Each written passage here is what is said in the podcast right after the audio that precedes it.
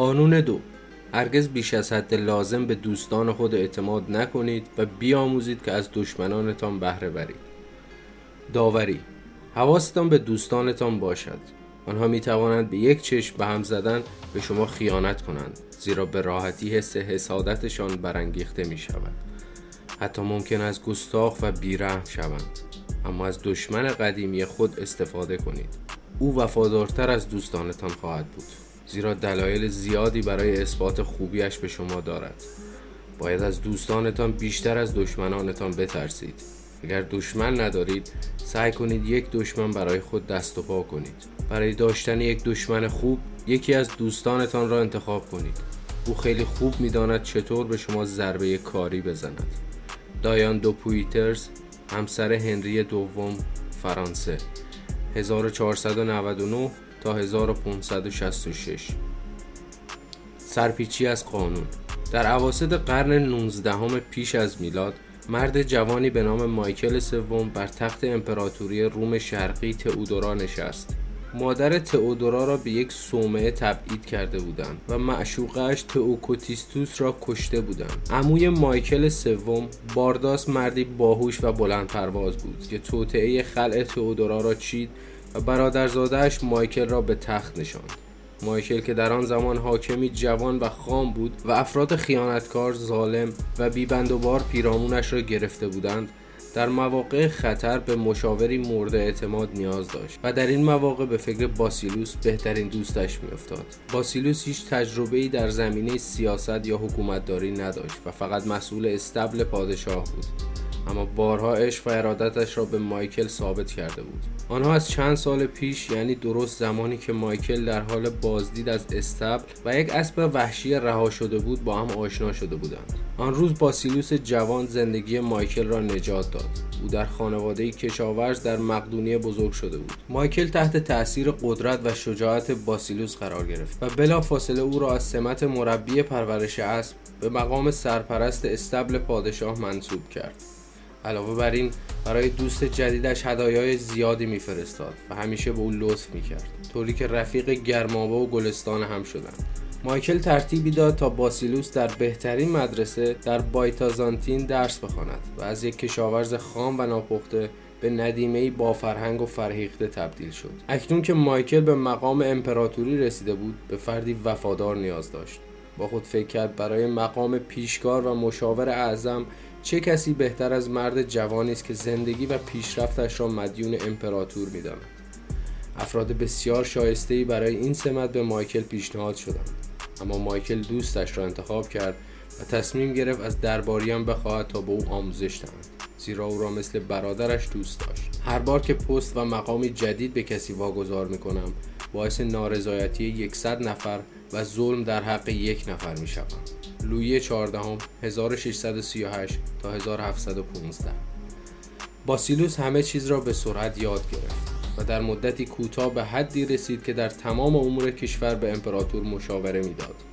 تنها مشکل فعلی او پول زیاد بود زیرا باسیلوس هیچ وقت در عمرش به اندازه کافی پول نداشت. پول و ثروت فراوان در دربار او را به فردی طمعکار و تشنه قدرت تبدیل کرده بود. مایکل ابتدا حقوق او را دو برابر و سپس سه برابر کرد و پس از چندی دختر مورد علاقه خودش اودوکسیا انگرینا را به عقد او درآورد. مایکل فکر می‌کرد چنین دوست و مشاور مورد اعتمادی را باید به هر قیمتی که شده حفظ کند و راضی نگه دارد. اما دردسر بزرگتری در پیش بود.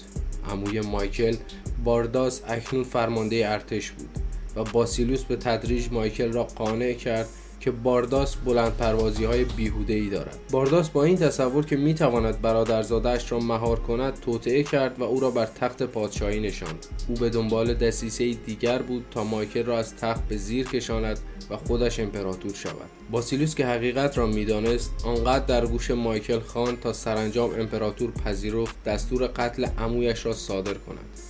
باسیلوس در یک مسابقه بزرگ اسبدوانی از میان جمعیت خودش را به بارداس رساند و خنجرش را در قلب او فرو کرد. آبها که از آسیاب افتاد از مایکل خواست تا او را به عنوان جانشین فرمانده ارتش برگزیند تا بتواند قلمرو امپراتوری را به خوبی محافظت و شورش ها را خاموش کند. مایکل بلا فاصله این مقام را به او اعطا کرد. من خودم بیش از یک بار از کسی که بسیار دوستش داشتم و به من عشق میورزید و بیش از هر کسی به اطمینان داشتم فریب خوردم. طوری که فهمیدم می‌توان کسی را بر اساس شایستگی ها و ویژگی های خوبش بیش از دیگران دوست داشت و به او خدمت کرد اما هرگز نباید در دام وسوسه یک دوست بیفتید و به او بیش از اندازه اعتماد کنید زیرا بعدها پشیمان خواهید شد بالتازار کاستیلیونه 1478 تا 1529 حالا دیگر هر روز به قدرت و ثروت باسیلوس اضافه می شد. چند سالی گذشت و مایکل به خاطر خرچهای بی حساب و کتاب از نظر مالی در مزیقه قرار گرفت.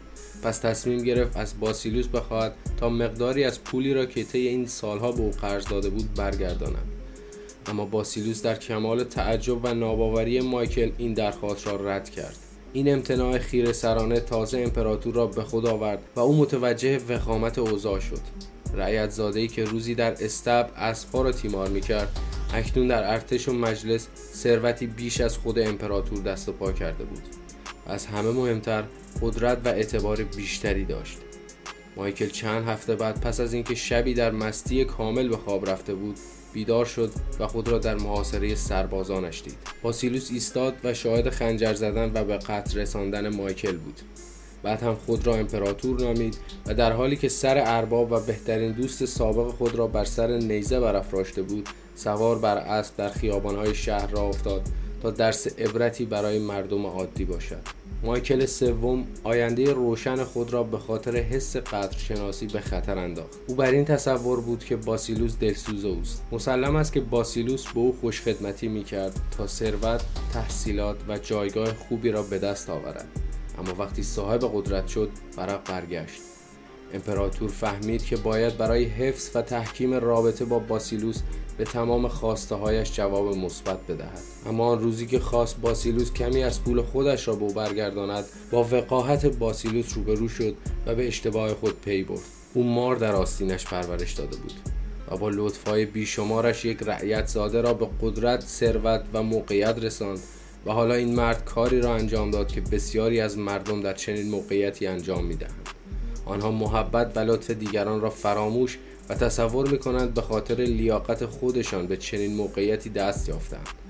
مایکل همان لحظه که متوجه واقعیت شد می‌تواند زندگیش را نجات دهد. اما باز هم دوستی و عشق باعث شد تا او از منافعش چشم بپوشد. هیچکس باورش نمی‌شد که باسیلوس در حق مایکل خیانت کند و مایکل آنقدر این واقعیت را انکار کرد تا سرش را روی سرنیزه دید. پروردگارا مرا در مقابل دوستانم محافظت نما.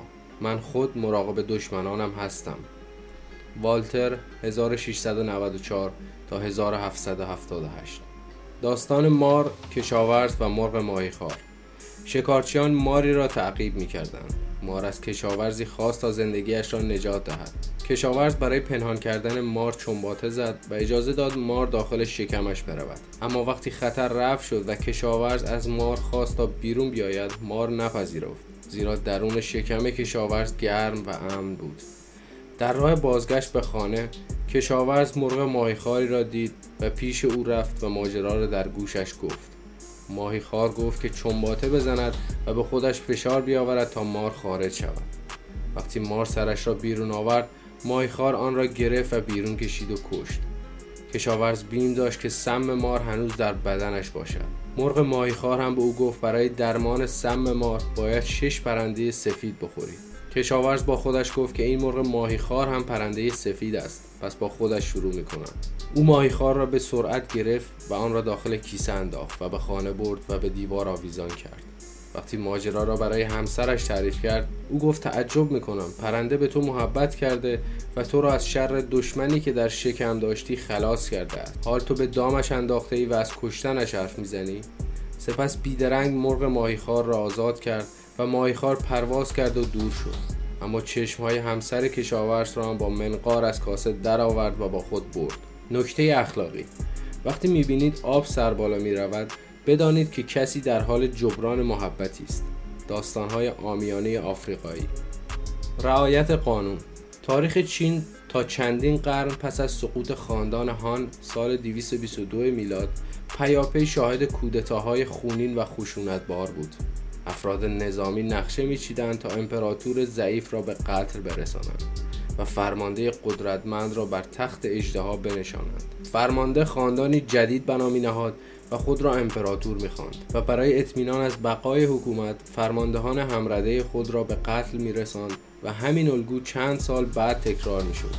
فرماندهان جدید شورش می‌کردند و امپراتور و پسرانش را به نوبت میکشتند. رسیدن به مقام امپراتوری به منزله تنها ماندن در میان انبوهی از دشمنان بود. در سال 959 پس از میلاد فرمانده چاو کوانگین امپراتور سانگ شد. او احتمال می‌داد که طی یک یا دو سال به قتل می‌رسد. پس به دنبال راهکاری برای پایان دادن به این دور باطل افتاد. سان کمی پس از رسیدن به مقام امپراتوری دستور داد مهمانی باشکوهی برگزار کنند. امپراتوری جدید را جشن بگیرند و قدرتمندترین فرماندهان ارتش را به این مهمانی دعوت کنند. پس از آنکه غذاهای گوناگون سرو شد محافظان و دیگر خدمه را بجز فرماندهان مرخص کرد. فرماندهان با دیدن این وضعیت ترسیدند که مبادا با یک ضربه شمشیر سانگ از پا درآیند. اما امپراتور خطاب با آنها گفت تمام روز شما با ترس گذشت و من هم مانند شما حتی وقتی در بستر خواب هستم از ترس جانم خواب به چشمانم نمی آید چه دلیلی دارد که یکی از شما رؤیای بر تخت نشستن را در سر نداشته باشد؟ من در وفاداری شما تردیدی ندارم. اما اگر بر اثر گردش روزگار از وظایف خود سرپیچی کنید و برای رسیدن به ثروت و مقام بخواهید ردای زرین امپراتوری را بتن کنید چطور می توانید از آن خودداری کنید؟ فرماندهان که نگران زندگیشان بودند اظهار بیگناهی و وفاداری کردند. اما سانگ ایده دیگری داشت. بهترین راه برای لذت از زندگی این است که انسان در آرامش و از ثروت و احترام برخوردار باشد و از آن لذت ببرد. اگر تصمیم بگیرید فرماندهی را رها کنید من آمادم تا به شما املاک خوب و خانه زیبا بدهم. جایی که بتوانید در آن با همسر و عزیزانتان در رفاه کامل زندگی کنید. فرماندهان از این ترفند سانگ بعدشان نیامد. روز بعد تمامی آنها نامه استعفای خود را تقدیم کردند و با عنوان جدید نجیب زادگان کشور بازنشسته شدند. یک بار هم سانگ بدون آنکه از قدرتش استفاده کند تعدادی از دوستان گرگ صفتش را که به احتمال زیاد به او خیانت می‌کردند به بره های رام و مطیع تبدیل کرد. سان تا چند سال بعد به لشکرکشی های خود برای امنیت حکومت ادامه داد. در سال 971 پس از میلاد کینگ لیو از استانهای جنوبی پس از سالها شورش سرانجام تسلیم او شد و دست دوستی به سمت او دراز کرد. سانگ در کمال ناباوری لیو به او مقامی در دستگاه امپراتوری داد و او را به قصرش دعوت کرد تا بر دوستی تازه خود مهر تایید بزند. وقتی کینگ لیو جام نوشیدنی را که سانگ به او تعارف کرده بود در دست گرفت ترسید که مبادا در آن سم باشد. پس با التماس گفت جرم این بنده حقیر آنقدر سنگین است که بیشک سزاوار مرگ هستم. اما تمنا می‌کنم از جان این بنده خود درگذرید در حقیقت من جرأت نوشیدن این جام را ندارم. امپراتور سانگ خندید. جام را از لیو گرفت و خود آن را سر کشید. هیچ سمی در کار نبود. از آن پس لیو با اعتمادترین و وفادارترین دوست او شد. در آن زمان چین به حکومت‌های بسیار کوچکتری تجزیه شده بود. هنگامی که چیانشو پادشاه یکی از این حکومت‌ها شکست خورد. وزیران سانگ به امپراتور توصیه کردند تا این شورشی را زندانی کند. آنها مدارک بسیاری ارائه کردند که ثابت می‌کرد او هنوز در حال توطعه برای قتل سانگ است. با این حال وقتی چیانشو به دیدار امپراتور آمد سانگ به جای آنکه دستور بازداشت او را دهد به او احترام گذاشت سپس به او بسته ای داد و گفت وقتی نیمی از راه را طی کرد آن را باز کند چیانشو در مسیر بازگشت بسته را گشود و تمام مدارکی که خیانتش را ثابت می‌کرد در آن بسته دید. او فهمید سانگ از توطعه های او خبر داشته اما او را آزاد کرده است. این جوانمردی بر او اثر کرد و به یکی از وفادارترین همپیمانان سانگ تبدیل شد. یک برهمن که عارفی آگاه به کتاب مقدس هندو و کمانداری مطرح بود در حق دوست خوبش که اکنون پادشاه شده بود خدمات فراوانی کرده بود. وقتی برهمن پادشاه را دید برایش دستی تکان داد و فریاد زد من دوستتان هستم. پادشاه نیز با لحنی تحقیرآمیز پاسخ داد بله البته ما در گذشته دوست بودیم. آن روزها قدرت ما یکسان بود. تو برهمن خوب و شایسته ای بودی و مرا برای رسیدن به هدفم کمک می‌کردی. اما امروز من ثروتمندم و تو مسکینی. کدام بدبختی را دیده ای که دوست ثروتمندی داشته باشد؟ کدام احمقی را دیده ای که دوست آدم عالمی باشد؟ کدام ترسوی را دیده ای که دوست آدم شجاعی باشد؟ دوست قدیمی چه کسی به احتیاج دارد؟ تفسیر یک ضرب مسئله چینی دوستان را به آرواره و دندان حیوانی درنده تشبیه می کند و می‌گوید اگر حواست نباشد روزی به خود میایی که دوستانت دارند تو را میجوند. امپراتور سانگ وقتی بر تخت امپراتوری نشست این را به خوبی می‌دانست. دوستانش در ارتش همان آرواره هایی بودند که او را مثل گوشت میجویدند. اگر از دست آنها جان سالم به در می برد قطعا دوستان حکومتیش او را به دندان می کشیدند. امپراتور سانگ ترتیبی داد تا هیچ تعاملی با دوستان نداشته باشد. او به فرماندهان همتراز خود با املاک فراوان رشوه داد و آنها را از خود دور نگه داشت. این روش خیلی کارسازتر از کشتن آنها بود. قتل فرماندهان باعث می شد تا دیگر فرماندهان به خونخواهی آنان برخیزند. سانگ هیچ کاری با وزیران چاپلوس نداشت و بیشتر اوقات کار آنها با سرکشیدن جام معروف سانگ تمام می شد سانگ به جای تکیه بر دوستانش از دشمنانش بهره گرفت و یکی پس از دیگری آنها را به با اعتمادترین عوامل خود تبدیل کرد. دوستان انتظار مهربانی هرچه بیشتر دارند و این رفتار مملو از حسادت است. اما این دشمنان سابق هیچ توقعی نداشتند و همه چیز دریافت کردند.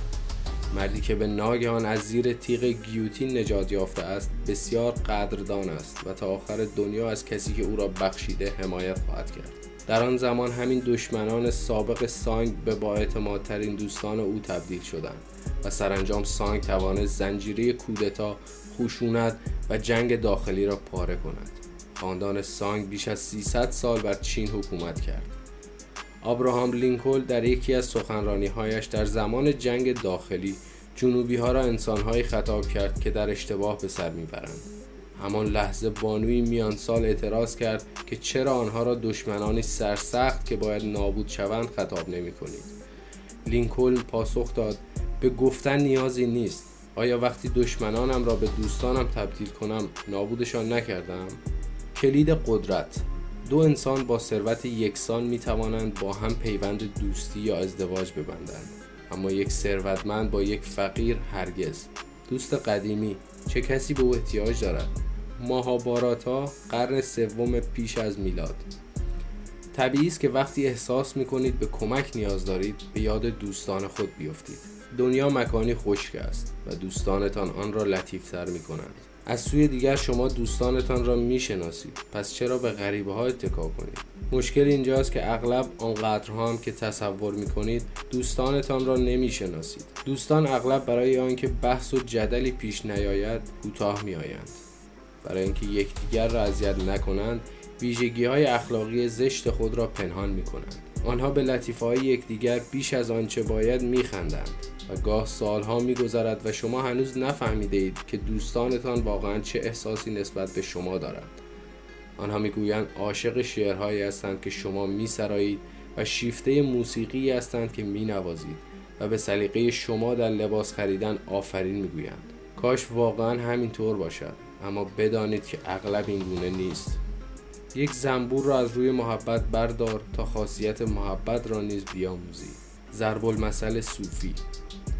وقتی تصمیم می‌گیرید دوستی را استخدام کنید کم کم ویژگی های واقعیش را رو می کند عجیب است که عمل محبت آمیز شما توازن را برهم می ریزد آدم ها دلشان می‌خواهد باور کنند که سرنوشت خوبی که از طریق شما نصیبشان شده حقشان بوده است. وقتی به کسی لطف می‌کنید او اینگونه برداشت می‌کند که شما منتی سرش می‌گذارید که اگر او را انتخاب کرده اید به خاطر دوستی و نه از روی شایستگیش بوده است. در دوستی ها همیشه کمی مدارا هست که در نهان باعث رنجیدگی خاطر می شود زخم به آرامی سر باز می کند و باعث می شود هر از گاهی خشم و سراحت دوستی را کم رنگ کند. هرچه بیشتر برای زنده نگه داشتن دوستی وقت و انرژی و هزینه بگذارید شاهد قدردانی کمتری خواهید بود. انسان ها بیشتر آماده تلافی زخم خورده هایشان هستند تا لطف. زیرا قدردانی دشوار است و انتقام لذت بخش. تاکیتوس 120 تا 55 پیش از میلاد. قدر نشناسی تاریخ عمیق و طولانی دارد و قرنهاست قدرتش را نشان داده و واقعا جالب است که مردم همچنان تلاش می‌کنند آن را نادیده بگیرند. محتاط باشید. اگر از دوستانتان توقع قدردانی نداشته باشید وقتی قدردانیشان را ثابت کنند به طور خوشایندی غافلگیر خواهید شد.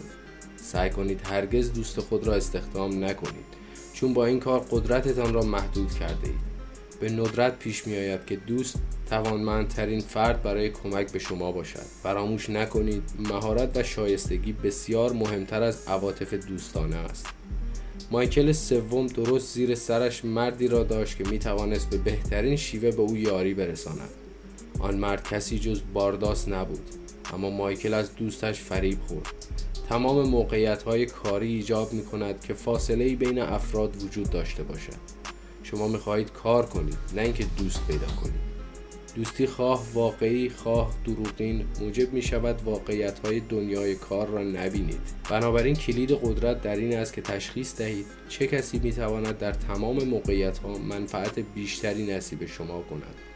دوستان را برای خوشگذرانی و تفریح کنار بگذارید اما با افراد ماهر و با صلاحیت کار کنید. از سوی دیگر دشمنانتان معدن طلای ناشناخته ای هستند که باید بیاموزید چطور استخراجشان کنید. وقتی تالیران وزیر امور خارجه ناپلون در سال 1807 به این نتیجه رسید که مافوقش فرانسه را به نابودی می‌کشد و زمان شورش علیه او فرا رسیده است می‌دانست توطعه علیه امپراتور چه خطراتی دارد. او به یک دستیار و شریک نیاز داشت.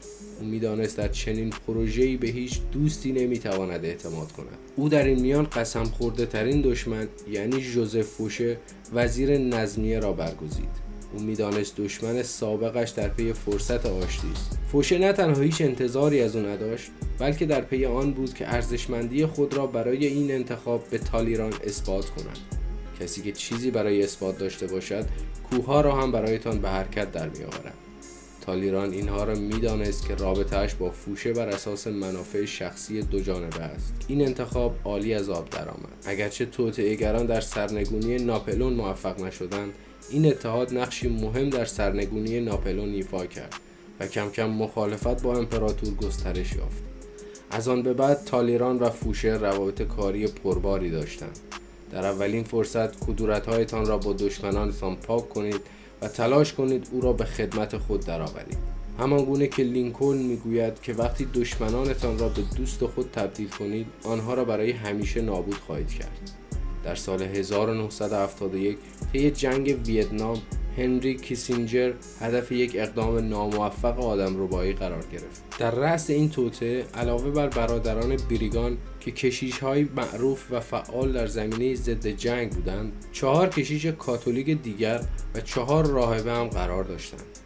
کیسینجر شنبه صبح و بدون آنکه سرویس جاسوسی یا پلیس را خبر کند به طور خصوصی با سه تن از آدم ربایان همدست قرار ملاقات گذاشت. سپس با گفتن این جمله که تا اواسط سال 1972 بیشتر سربازان آمریکایی را از ویتنام خارج خواهد کرد آنها را مجذوب خود کرد. آنها تعدادی دکمه که روی آنها روبودن کیسینجر حک شده بود به وی دادند و یکی از آنها سالها دوست او باقی ماند. و در مناسبت های مختلف به دیدارش می‌رفت این سیاست دائمی کیسینجر بود او نه فقط یک بار که همیشه با مخالفینش همکاری می‌کرد و همکارانش بر این عقیده بودند که او با دشمنانش بهتر از دوستانش کنار می آمد. اگر دشمنی در اطراف خود نداشته باشیم تنبل می شویم. دشمنی که مانند خار به پایمان فرو رود ما را زیرکتر می کند و متمرکز و هوشیار نگه می دارد. پس گاهی بهتر از از دشمنانمان بهره بگیریم تا اینکه همه آنها را به دوست یا همپیمان خود تبدیل کنیم. ماو تونگ کلید رسیدن به قدرت را اختلاف می دانست.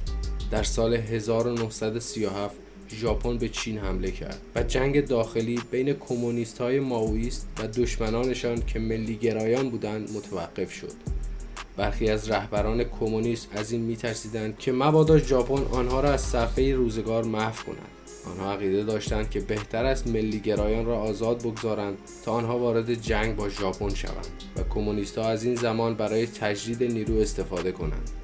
ماو در مخالفت با این نظر گفت محال است که ژاپنیا بتوانند کشور بزرگی مانند چین را برای مدتی طولانی شکستند و تحت اشغال درآورند.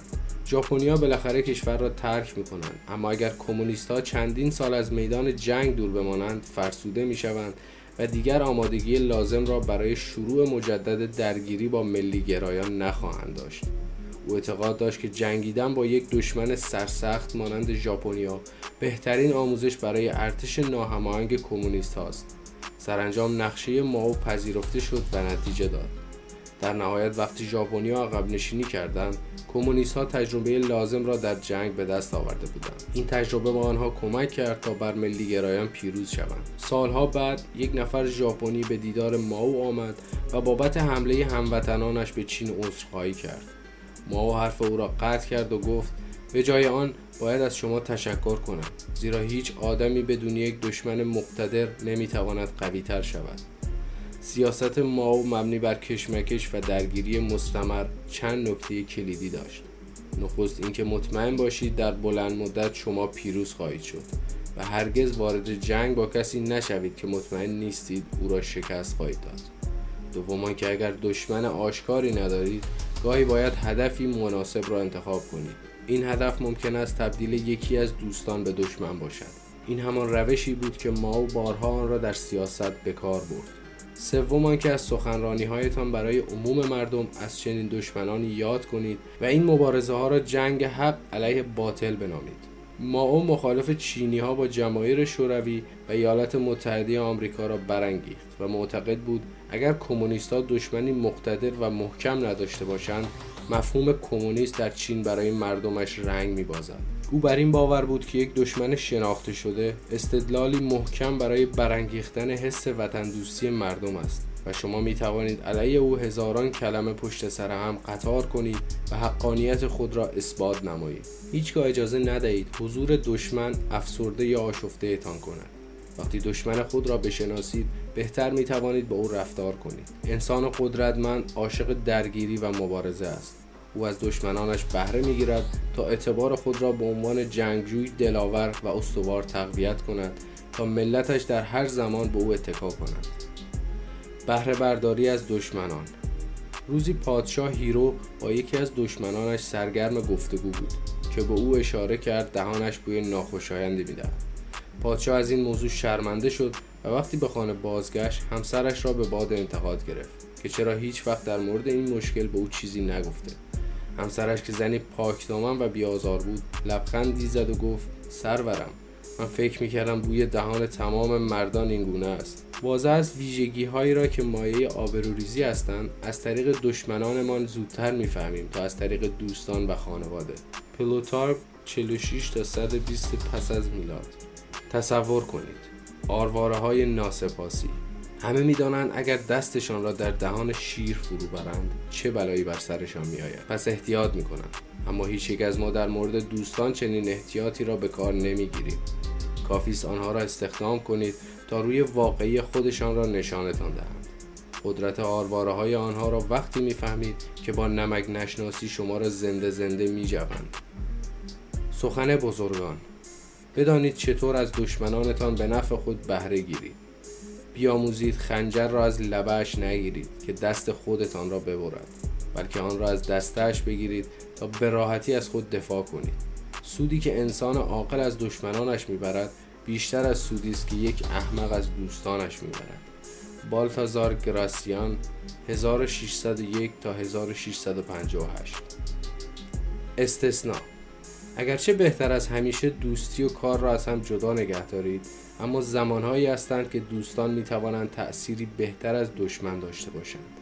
برای مثال کسی که در عرصه قدرت است ناگزیر از انجام دادن کارهای کثیف است و گاه برای حفظ ظاهرم که باشد ترجیح می‌دهد انجام دادن این کارها را به افراد دیگری بسپارد. در این موارد دوستان گزینه خوبی هستند. چون اگر نقشهتان به هر دلیلی غلط از آب درآمد می توانید دوستانتان را قربانی کنید. این حقه به نام سقوط یار دلسوز است که بیشتر پادشاهان از آن بهره می گرفتن. آنها اجازه می‌دادند نزدیکترین دوستشان در دربار به خاطر یک اشتباه سقوط کند و جامعه هرگز باور نمی کرد که آنها به عمد برای رسیدن به هدفشان دوست خود را قربانی کردند. البته صابونش را به تنتان بمالید که پس از بازی آن کارت دوستتان را برای همیشه از دست داده اید. بنابراین بهتر است نقش قربانی را به کسی بسپارید که خوب او را می‌شناسید اما خیلی نسبت به او احساسی ندارید. در آخر مشکل بزرگ در کار کردن با دوستان این است که محدودیت ها و فاصله های ضروری در حوزه کار را هم در هم می شکنند اما اگر هر دو به روابط کاری و قوانین حاکم بر آن واقف باشند استخدام دوست تأثیری بزرگ بر جای می‌گذارد. و نکته آخر این که در چنین مواقعی هرگز از حالت دفاعی خارج نشوید و به دنبال نوسانات هیجانی دوستان خود از جمله حسادت و ناسپاسی باشید. در سیاست و قدرت هیچ چیزی پایدار نیست و حتی نزدیکترین دوستان می توانند به بدترین دشمنان تبدیل شوند.